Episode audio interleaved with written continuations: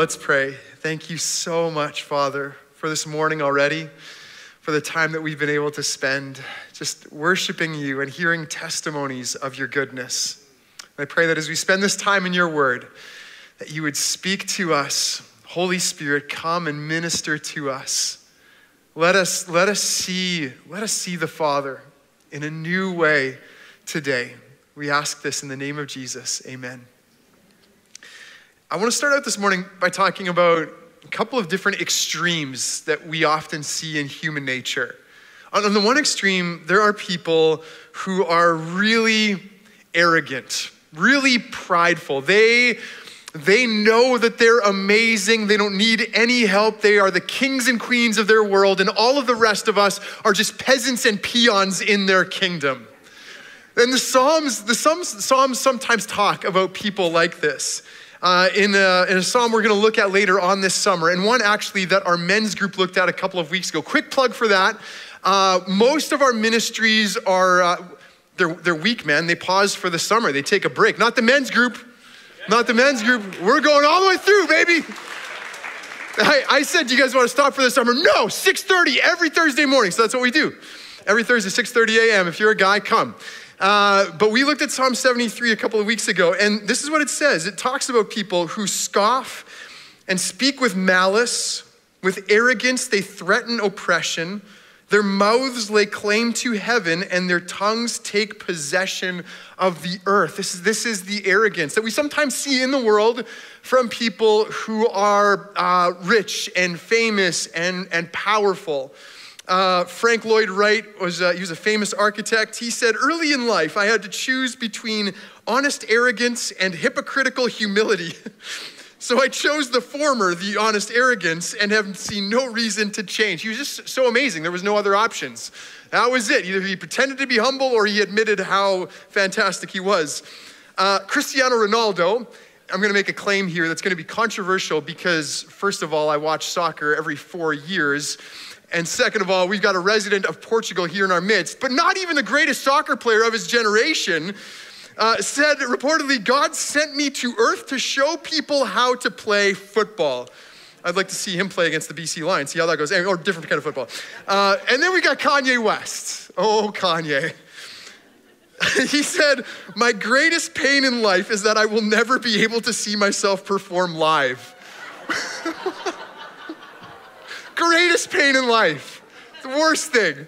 Uh, he also said, I am the number one most impactful artist of our generation. I am Shakespeare in the flesh.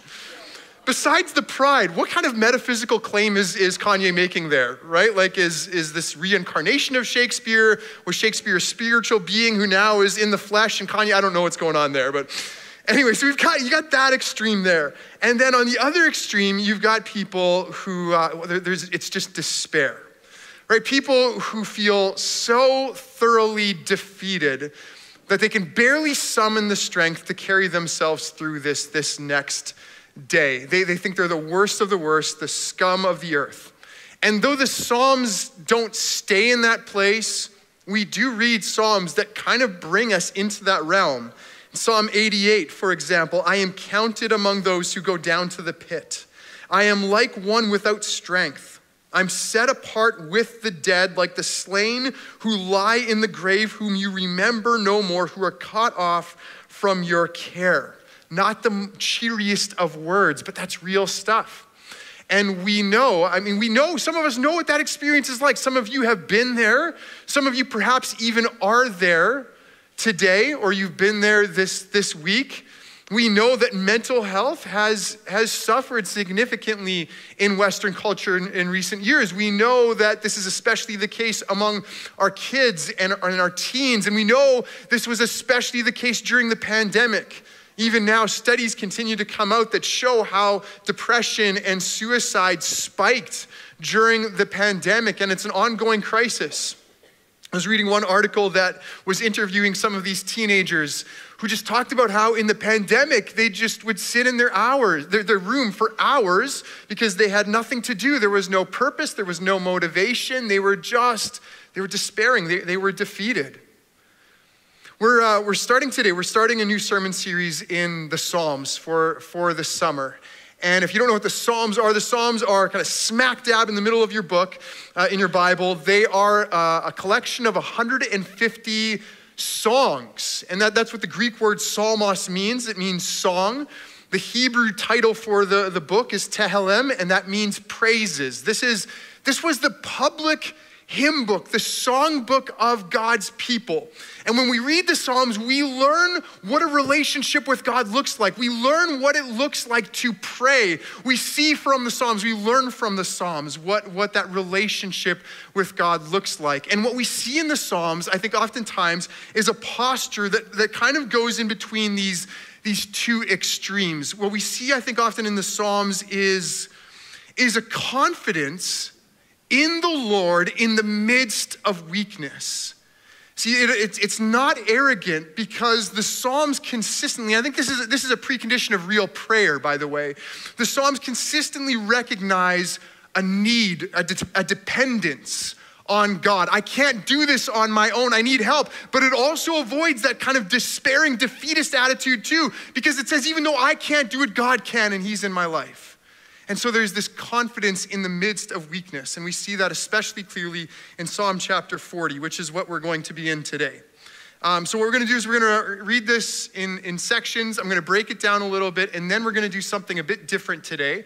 Uh, we've actually got a special guest with us, I, I, our Cristiano Ronaldo fan. Actually, she said she was she pretended to be offended when she heard that, but then she told me she actually because she read the sermon earlier. We didn't have a dialogue just now, but, but she, she told me she actually didn't really like Ronaldo, so we're actually totally fine.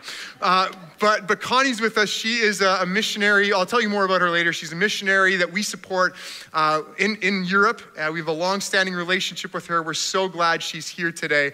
And so she's going to come on up, and we're going to do a bit of a conversation around this psalm and how it kind of works out in her context. So that's where we're going. Uh, but let's get into Psalm 40 verses 1 to 3. I waited patiently for the Lord. He turned to me and heard my cry. He lifted me out of the slimy pit, out of the mud and mire. He set my feet on a rock and gave me a firm place to stand. He put a new song in my mouth, a hymn of praise to our God. Many will see and fear the Lord and put their trust in him. The subtext of the psalm says that this is a psalm of, of David. Some of you will know about King David. He was the greatest king in Israel's history. And if you know David's life, you know that he had plenty of experiences that fit these, this description, that he consistently found himself in pits of various kinds, metaphorical pits. He was, uh, he was uh, a, a, brother of, of many older brothers. Some of you know the pain that comes from, from that, constantly being looked down upon, being left out of things. He was a man, and I don't know how many of us could say this, that the king of Israel was, was hunting down, chasing from place to place, always kind of his life being threatened, being in danger. He was a man who had his wife taken away from him by the king of Israel and given to another man. I would be very surprised if any of us have had that experience. He was a man who, um, even when he became king, his son attempted a coup and, and forced him to flee his own palace as a refugee. Uh, another time, one of his sons raped one of his daughters. Another time, he had an affair with another man's wife had that man killed in battle. And then, when even after he repented, was confronted by that and, and repented, had that, that child that was born of that affair pass away shortly after birth. And this was a man who, over and over again, whether, whether because of his own decisions or because of the decisions of others, the oppression of others, one way or the other, this was a man who found himself in metaphorical, slimy, mucky, miry pits over and over and over again. But this is also what David experienced over and over and over again. He experienced God's gracious salvation lifting him up out of that pit. It's what the, the Bible talks about David being a man after God's own heart. That's, that's what it comes down to is that even when David had stumbled and fallen into the pit, that he would cry out to the Lord, turn to the Lord with all his heart, and God came through for him over and over and over again. The psalm here says that, that he, he cried out. I waited patiently for the Lord. He turned to me and heard my, heard my cry. It wasn't something that David, David couldn't save himself. He couldn't get himself out of the pit. It was too slick. It was too deep for that. It had to be God. But it raises a question, doesn't it? When you read this, does that mean that we are to be completely passive when we find ourselves in the pit? You know, are you just supposed to kind of lay there and do nothing and just kind of hope that God does everything for you? Now, on the one hand, to answer that question, we would say that salvation is ultimately, finally, by grace. That it is not something that you can accomplish on your own. We know from the Bible that in our sins we are dead in our transgressions, and that God made us alive in Christ Jesus. We couldn't do that ourselves. He did that by grace. He made us alive. He saves us by grace. But the Bible also talks about how salvation is through faith, that faith is our response to that grace. And faith involves an active, trusting, submissive obedience to our Savior. If you kind of uh, put yourself back in that, well, if you, if you imagine yourself in a literal pit, you were actually in, in a hole that you couldn't get yourself out of, and you're crying out for help because you can't save yourself, and someone comes along and they lower a rope and they say, grab a hold of the rope. And, and they're pulling you up, and, and then you get to the top and they say, you know, grab, grab my hand, and, and you grab their hand and, and, you, and you're pulling, right? They're, they're saving you. But you're responding to that by listening to essentially listening to your Savior, doing what your Savior tells you to do. If you just kind of lie there and you're like, no, I refuse to hold the rope, I don't know how that's going to work out for you, right? That's where salvation is entirely, it's, it's by grace through and through, but the response, the necessary response is faith. And so you're, you're, you're in the pit, God's, God rescues you, but you respond to that. You obey, you follow, you follow his lead. That's what David had done. And, and so he had seen God deliver him over and over again. One other line I want, I want to quickly look at before we move on. David says he put a new song in my mouth. And it just strikes me that God is a creative God, that God is a God who loves doing new things, making new things. Isaiah 43, God says, See, I am doing a new thing. Now it springs up. Do you not perceive it? I'm making a way in the wilderness and streams in the wasteland. Watch as I transform this, this place into something new. That's what God loves doing. And what can sometimes happen is even as we're remembering the past, as David did, we can sometimes get stuck in the past, right?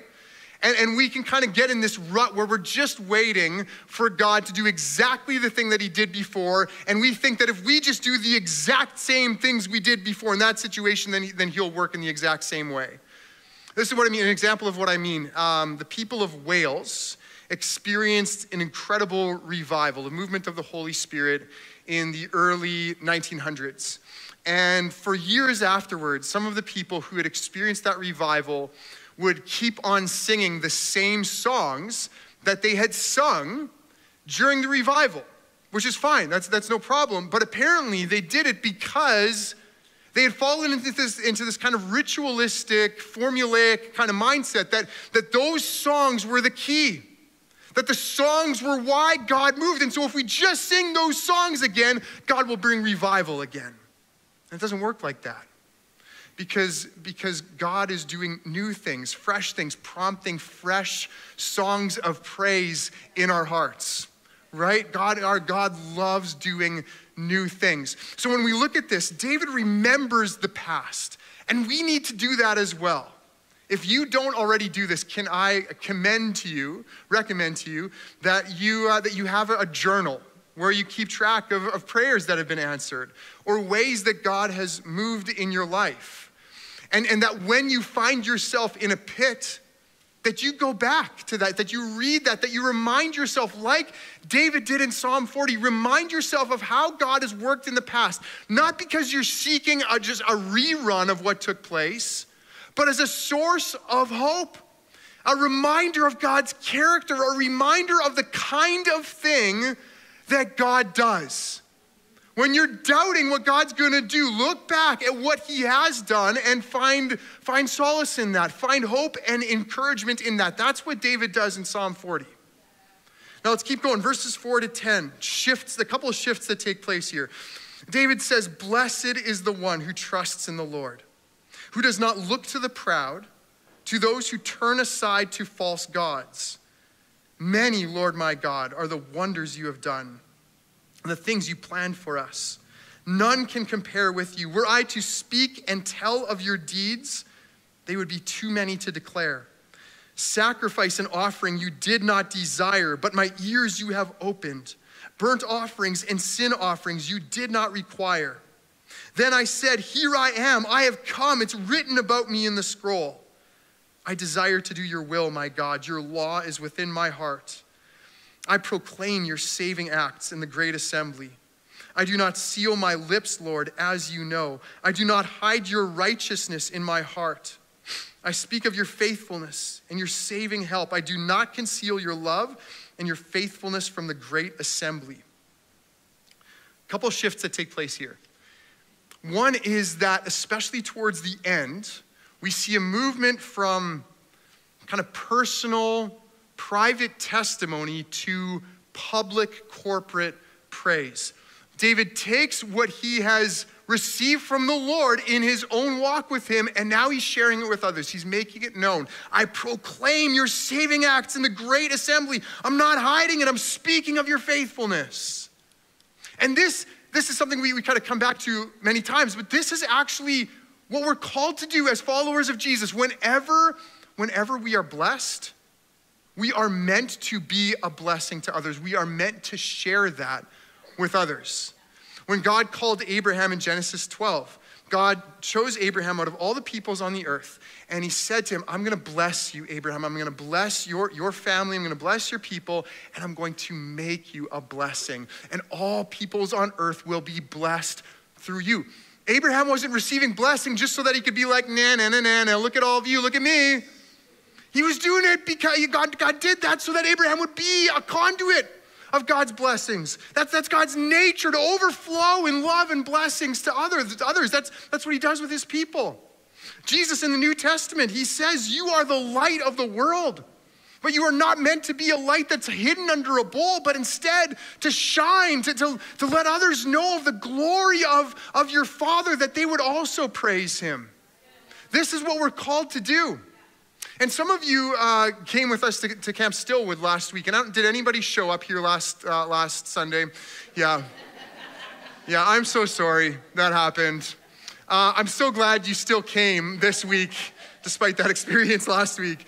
But for those who came to Camp Stillwood last week, it was an incredible weekend. A lot of adventure. I mean, there were, there were bears rampaging through the camp. There were dead rats in toilets uh, people, that, those, are, those, are serious, those, those, are honest things. Those things actually happened. Uh, people saw a side of me they had never seen before, the side of me that will willingly take out my daughter in California kickball to prevent a run from being scored. Uh, it, was, it was a phenomenal weekend. And, uh, but, but the sessions, the times that we spent together, we were, we were going through the, the Holy Spirit videos from the Alpha course.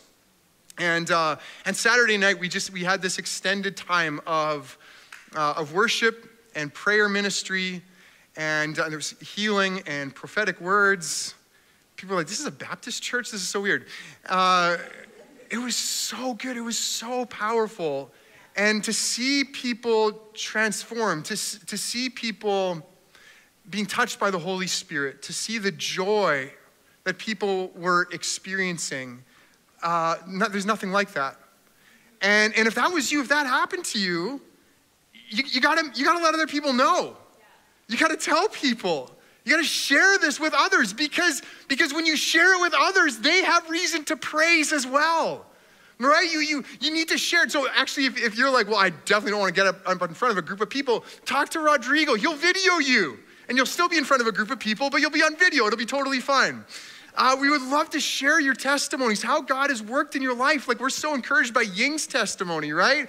And that's what she was doing, proclaiming how God has saved her to the assembly. We want to encourage you to do that as, as well.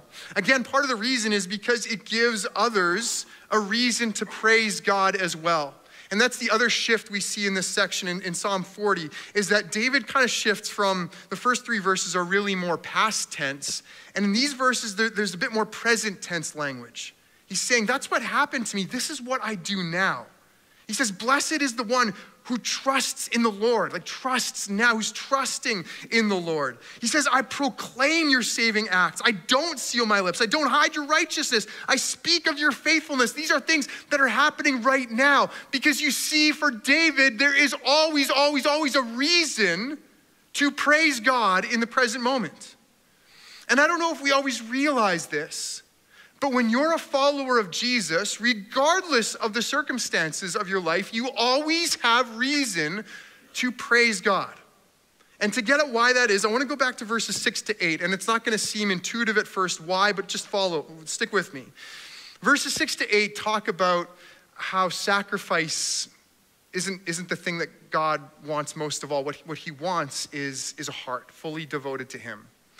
And if you think that the Old Testament is a book of just rituals and rules and lists of names, you, have got to see right here that right from the start, from beginning to end, that, that what God is after is not people who pay him lip service, who can check off a few boxes, who can kind of do the bare minimum. What he's after uh, are people who give their whole hearts to him, who are fully devoted to him, not lukewarm, but just all in on him because, because this is who he is.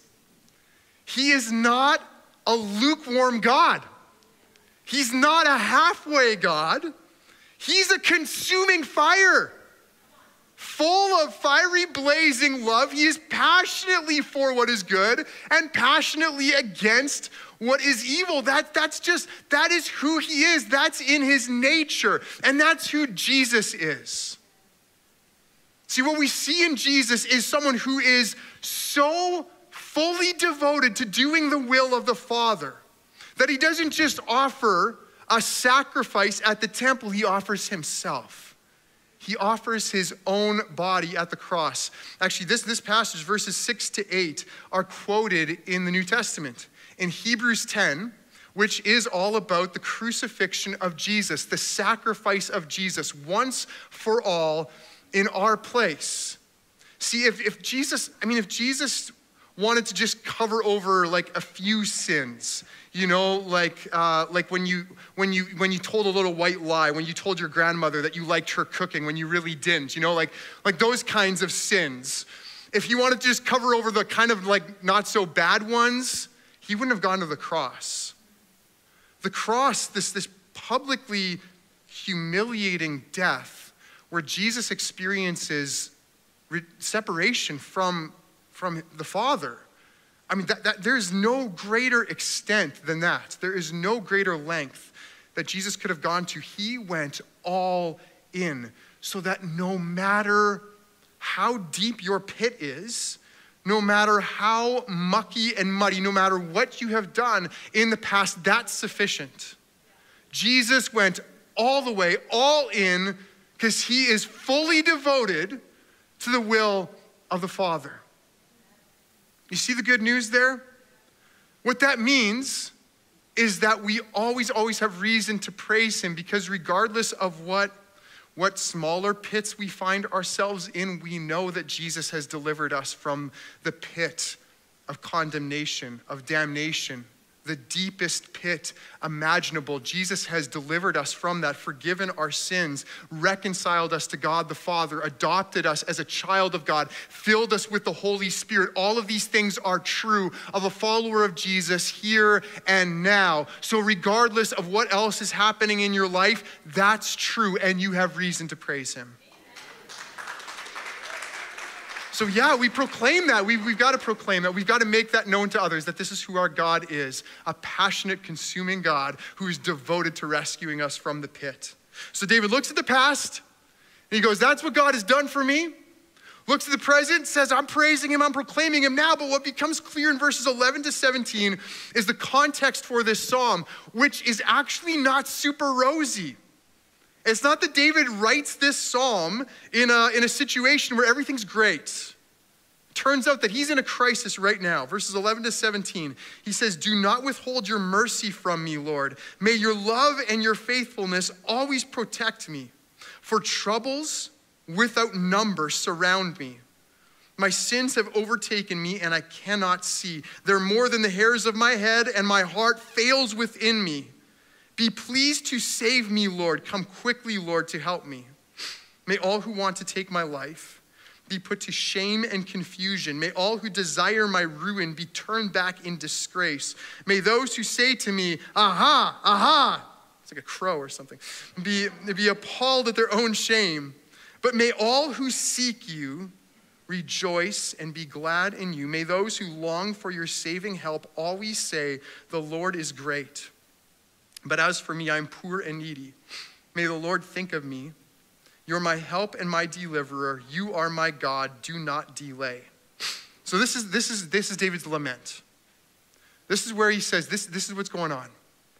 And and so we've, we've kind of said, okay, he's praising God and, and, he, and, he, and he's you know, remembering the past, but he's also not shying away from being really honest with God about what's going on right now. And I, again, I think this is so important about prayer that in prayer, we, we don't shy away from saying anything to God. You, you, don't have to, you don't have to clean yourself up before you come to God in prayer. You can tell Him everything. You, you can bring out all the darkest parts of your heart. You can lay it out before God and you can just say, Here it is, God. Here are the things that I'm struggling with. Right? That's what David does in the Psalms again and again. He doesn't, he doesn't wait until he's figured things out. He just comes to God and says, God, I'm going to die here. Are troubles beyond, you know, troubles without number that are surrounding me. My heart fails within me. I'm in real trouble. And David's like, look, it's coming from all angles. Like it's stuff that I've done, it's, it's my sin, it's, it's things that I've messed up. It's also all of these, all of these fools over here who are pursuing me, oppressing me. It's like a perfect storm of affliction, of, of, of hardship. And, it's, and, and David's just going, I can't, I can't do this on my own. Have you ever been in that place? Have you, like, have you been in that place where it feels like you're on like a knife's edge almost? Like, like you don't know if you're gonna make it through. It feels like it could, go, it could go one way or the other, that you might not, you might not survive this. This might destroy you. Have you been there? I've been in places like that. It's terrifying. And so David's just really honest about that. This is where he is. And, and you kind of get the sense in, those, in, the, in that first part of that section that he, he's just wrestling with this, right? He's, he's bringing this in prayer, but he's saying, God, this is what I'm dealing with. And then in verse 16, there's, there's something of a breakthrough. Something changes. It's like this whole uh, wrestling match he's having. Finally, a, a winner emerges. And he says, No, no, but, but may all who seek you rejoice and be glad in you. May those who long for your saving help always say, The Lord is great. Um, David, David comes to a point here where he says, No, I, I know that God's going to come through. I know that He is going to rescue me. And he continues on, verse 17, he goes, Yeah, I, I'm poor and needy. David, despite being, uh, whether he was a king at this point or not, despite being a king, despite being, uh, you know, endowed with, uh, with strength, with physical strength, and, and so on, he was no Kanye West, he was no Ronaldo. He knew that he needed help. He knew that he, that he was broken, that he was dependent on God, but he knows that God is his help and his deliverer. You're my God, do not delay. He just says, Look, I, I'm weak. I can't do this on my own, but, but looking at the past and remembering what you've done for me, I know you're to come through for me again. I know it. You, you, see, you see what David has done here? David is, is, is wrestling with this, but what has enabled him to move forward in confident faith is, is remembering what God has done and praising him in the present. You see, he doesn't, he doesn't shy away from this, this, this challenging moment, doesn't just run away, but doesn't try to brave it on his own. Instead, he, he moves forward with confidence in the Lord based on his praise and his remembrance. We could put it this way that the psalmist remembers the past, knows he has reason to praise in the present, Therefore, he's enabled to face the future with confidence in the Lord despite his own weakness. May that be true of you. May that be true of you and, and for me when we find ourselves in the pit, that we would have confidence because we know who God is and that he will do what we can't. Now, we've kind of been talking a lot about personal application. So, what we're going to do now is we're going to get Connie to come on up and we're going to do, we're going to do a bit of a corporate application here. Maybe a month ago or so, and I'd asked you what Psalms kind of resonated with you in terms of your experience of, of Europe, your experience of ministry there. This is, this is the one that you had kind of suggested. So, what have we talked about so far? What from the Psalm, I mean, we're going to, we'll get into it in more detail, but just generally, what really stands out to you about this Psalm and what we've talked about so far? I think, I think for me, Psalm, Psalm 40 is one of those messy Psalms. So it, uh, we have praise Psalms, we have lament Psalms, we have the pilgrim Psalms, but this one is a blend. And, and it's messy, and I'm messy. My life is messy.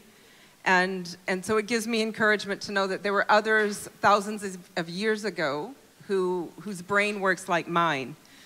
So the good side of me says I, I too sit down and I write about all the good things God has done for me in the past and you know the work that i do the church that i pastor then forces me to go into the theology and say yeah lord i know that that uh, sacrifice really isn't what you want and you just want me to follow you. And then it should end right? But then my mind goes back to but help me because i am a mess and i live in a mess. And that's that's what touches me about this psalm is david's honesty before god and there's no kind of paragraph or or parentheses at the bottom where God said, but that was a huge mistake, David. That was the worst prayer ever. it, um, it was just an acceptance by God that the Holy Spirit said that needs to be in the canon mm. of the Hebrew Bible. That needs to stay. Yeah, awesome. So, so thinking about this, especially from the perspective of the church in Europe, uh, starting from the beginning, the muck and the mire, these pits, what does that look like for Europe? Where is the European church kind of, in, what, what kind of pits does the European church find itself in? Okay. Um, I get this question a lot about the European church, and I kind of chuckle because Canada is so vast. Um, you know, we, we live in the second largest country in the world, so sometimes we think of Europe as just one big country with lots of different provinces that we call countries. But Europe is so incredibly diverse. So, what does the Church of Europe look like? I haven't a clue. I can tell you what, what 40 countries kind of looks like, mm. but I'll do it in sections in Eastern Europe right now, they're in the muck and mire of, of war and of, of, of working that through. So uh, until two years ago, they were living in the muck and mire of a very easy faith, and now mm. they're working through a theology of suffering. Mm. The church in Turkey is doing the same thing as in February. It shook literally almost to the ground. And so they are also trying to pull themselves out of literal muck and mire. Mm and, and trying to find the peace of God when, the, when their country still shakes every single day. Mm-hmm. Western, Western Europeans are, are in the muck and mire of a very easy believism, of prosperity, of health, of God must love us because look at all the blessings that we have. And there is no theology of suffering, and that's very scary. Southern Europeans are in the muck and mire of, of an old religion in Catholicism that has blended with, with, with ancient and dark religions, and they're trying to figure out where's Jesus in the midst of that. Mm. And then in, in the north, you have um, a complete, uh, or, or moving towards atheism, complete and cold atheism. Mm. Wow. I receive that rebuke. Yes. Europe is not one monolithic uh, region. Yeah, yeah. So David talks about uh, God put a new song in his mouth, and there's, there's a joy. Um, well, I, I, think I was going to ask this question, or maybe we were going to do this earlier, but, but is, are European Christians, however you want to answer that, uh, are, are they kind of stuck in the past? Are they, are they just kind of lamenting what's gone before? Or is, is there joy? Is there kind of the sense of a, a newness that's taking place? You know what I mean? Yeah, I mean, when, when war hit, when, when Turkey was, was shaken, and now heavier persecution. So we're constantly in the European Union fighting, uh, fighting for our rights for religious liberty and belief and freedom of speech.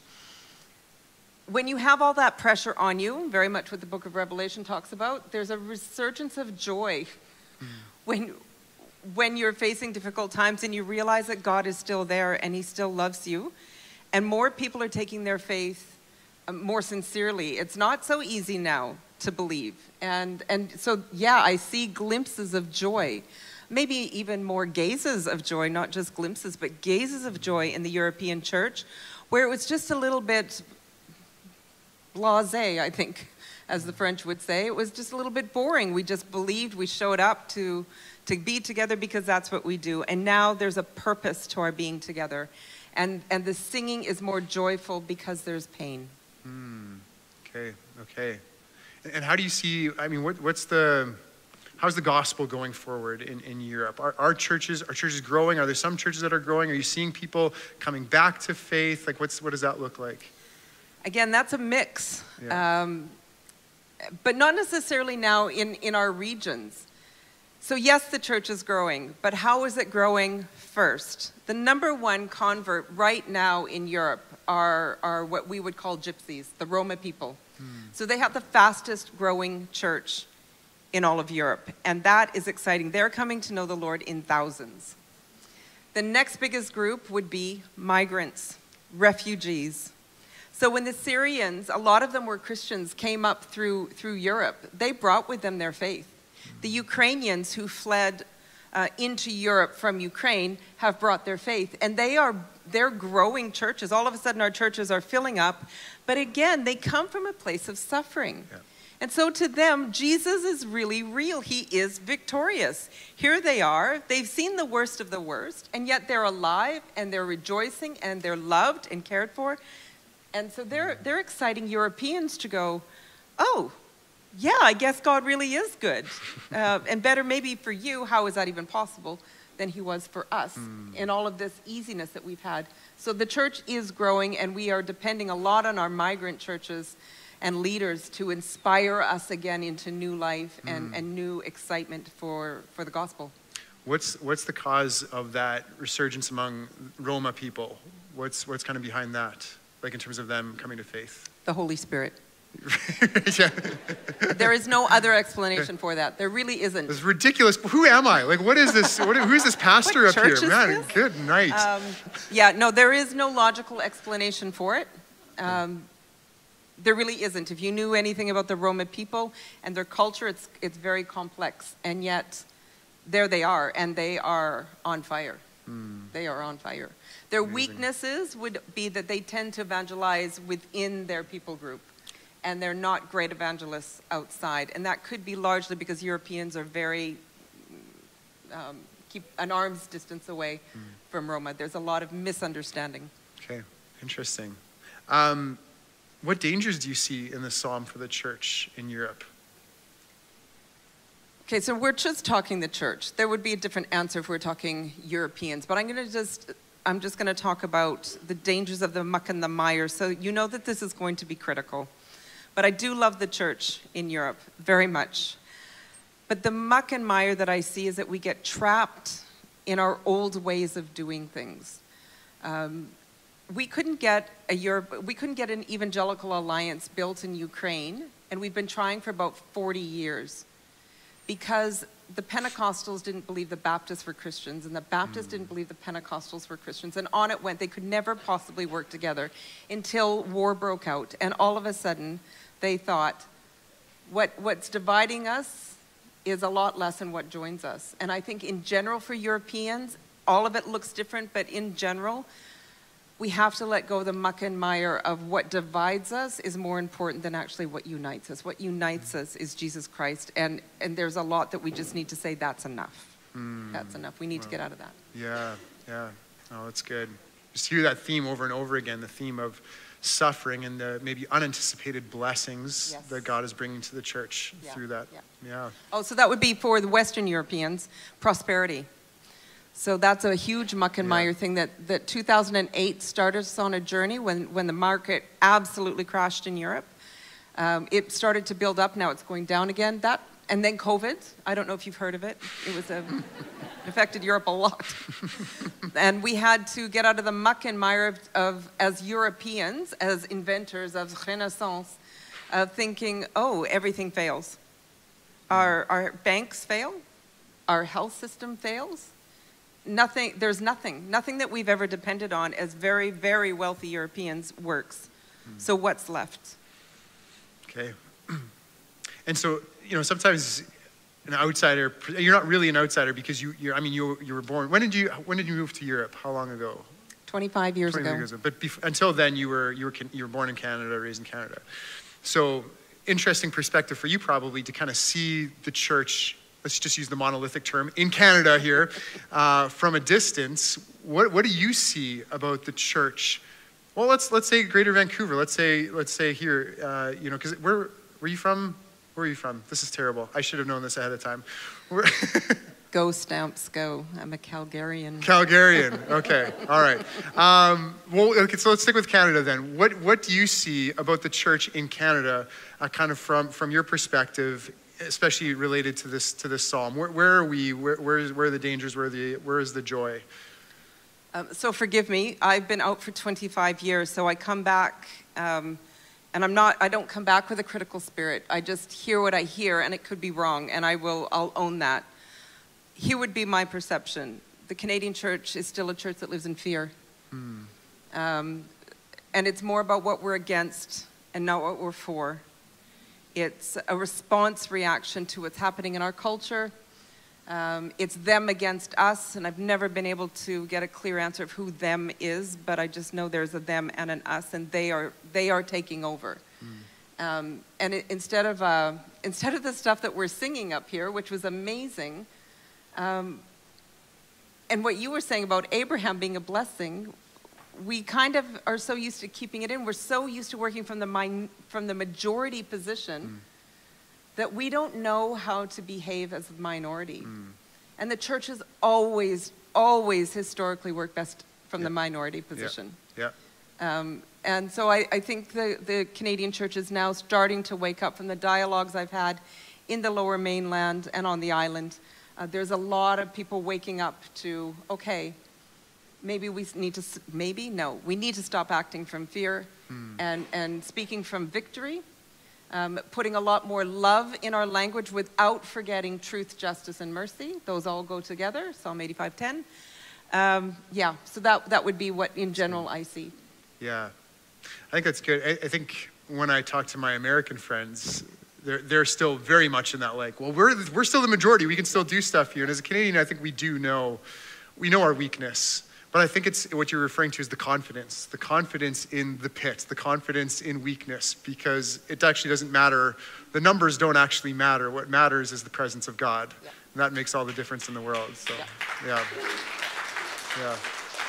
Well, that's great. So Connie is uh, after the after the service, we've got a congregational meeting upstairs, uh, and Connie's going to give us an update. So this was kind of uh, just, I love this. This is great. Kind of a dialogue about what she sees in her context. But upstairs, you'll actually tell us a bit more about the specific ministries that you're that you're serving in. So we'll, we'll be blessed by that. Uh, and then tomorrow evening, there's a women's ministry event. I think it's at seven. Yeah, seven o'clock. Okay, so at 7 o'clock upstairs, women's ministry event. Connie's going to be speaking. That'll be a huge blessing. So if you're a woman, come tomorrow night at 7. Connie, would you, just wondering if we could spend a little bit of time in prayer here. So if you could pray for us and for our church, and then I'd love to pray for you, and, uh, and then we'll close in that way. And while we're praying, the worship team will do that magical thing where they appear on the stage and everybody's eyes are closed. So let's, if you could pray for us, that would be great. Jesus, thank you for this church. And this church is not this building, as amazing as it is, but the church are the people sitting here who, in a few minutes, will, will leave the building. And there they need to be the church. So I pray for each one of them that you will build them to be resilient. And while they build resilience, that they'll build it in love. I pray that they will be salt and light wherever they go, that they can't stop but share the good news of Jesus Christ, that they look for places in our society where we can connect and allow dialogue to flow and honest communication. I pray that we won't leave ourselves in the muck and the mire of conformity and easy believism, mm-hmm. but the church will allow you to pull them out mm. victorious, beautiful, so that everyone in Deep Cove will find that this is a welcoming place mm-hmm. where truth is spoken and where they do have an encounter with Jesus Christ, Mhm. where they get to know you and Yeah. know you in your fullness. Yeah. Amen. Thank you, Lord. Thank you so much for Connie, for her family, for her husband and her two sons.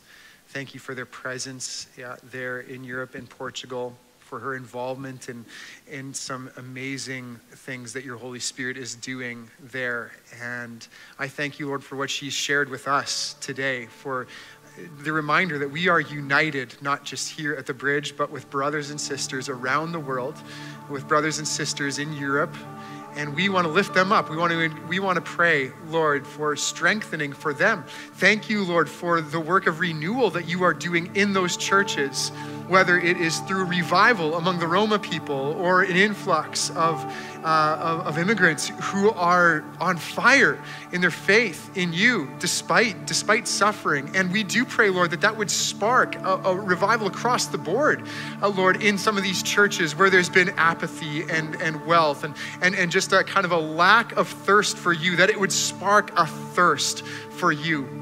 And Lord, as Connie has reminded us, we want to pray that you would make us confident, not arrogant, certainly not self sufficient in any way. Lord, but that you would make us confident in your power at work in us. That regardless of what the circumstances of the world look like or the circumstances of our lives look like, God, that you are the God who lifts people out of the pit and sets them on solid ground and gives us new songs of joy to sing. This is who you are. This is who you've always been. This is who you will be. Lord, as, as we turn to you and cry out to you, this is what you're going to do. And so I, I thank you, God, for the reminder this morning. Fill us, Holy Spirit, with confidence. You did not give us a spirit of fear or timidity, but Lord, you, you have given us your spirit that fills us, fills us, Lord, with strength from above, power from on high. Fill us again afresh today. Send us out, Lord, in that, in that confidence in you. Thank you for, for this morning. In Jesus' name, amen. Thanks for joining us at the Bridge Church in this way. If God has spoken to you through His Word, or if you're simply just wanting to reach out to pray, or just wanting to know a little bit more about our church, you can do that through accessing our website. There you can connect with us and also have access to different types of content. We are a church that lives to know Jesus Christ personally and to make Him known. We believe that He is the hope of this world and wants to give you your hope as well.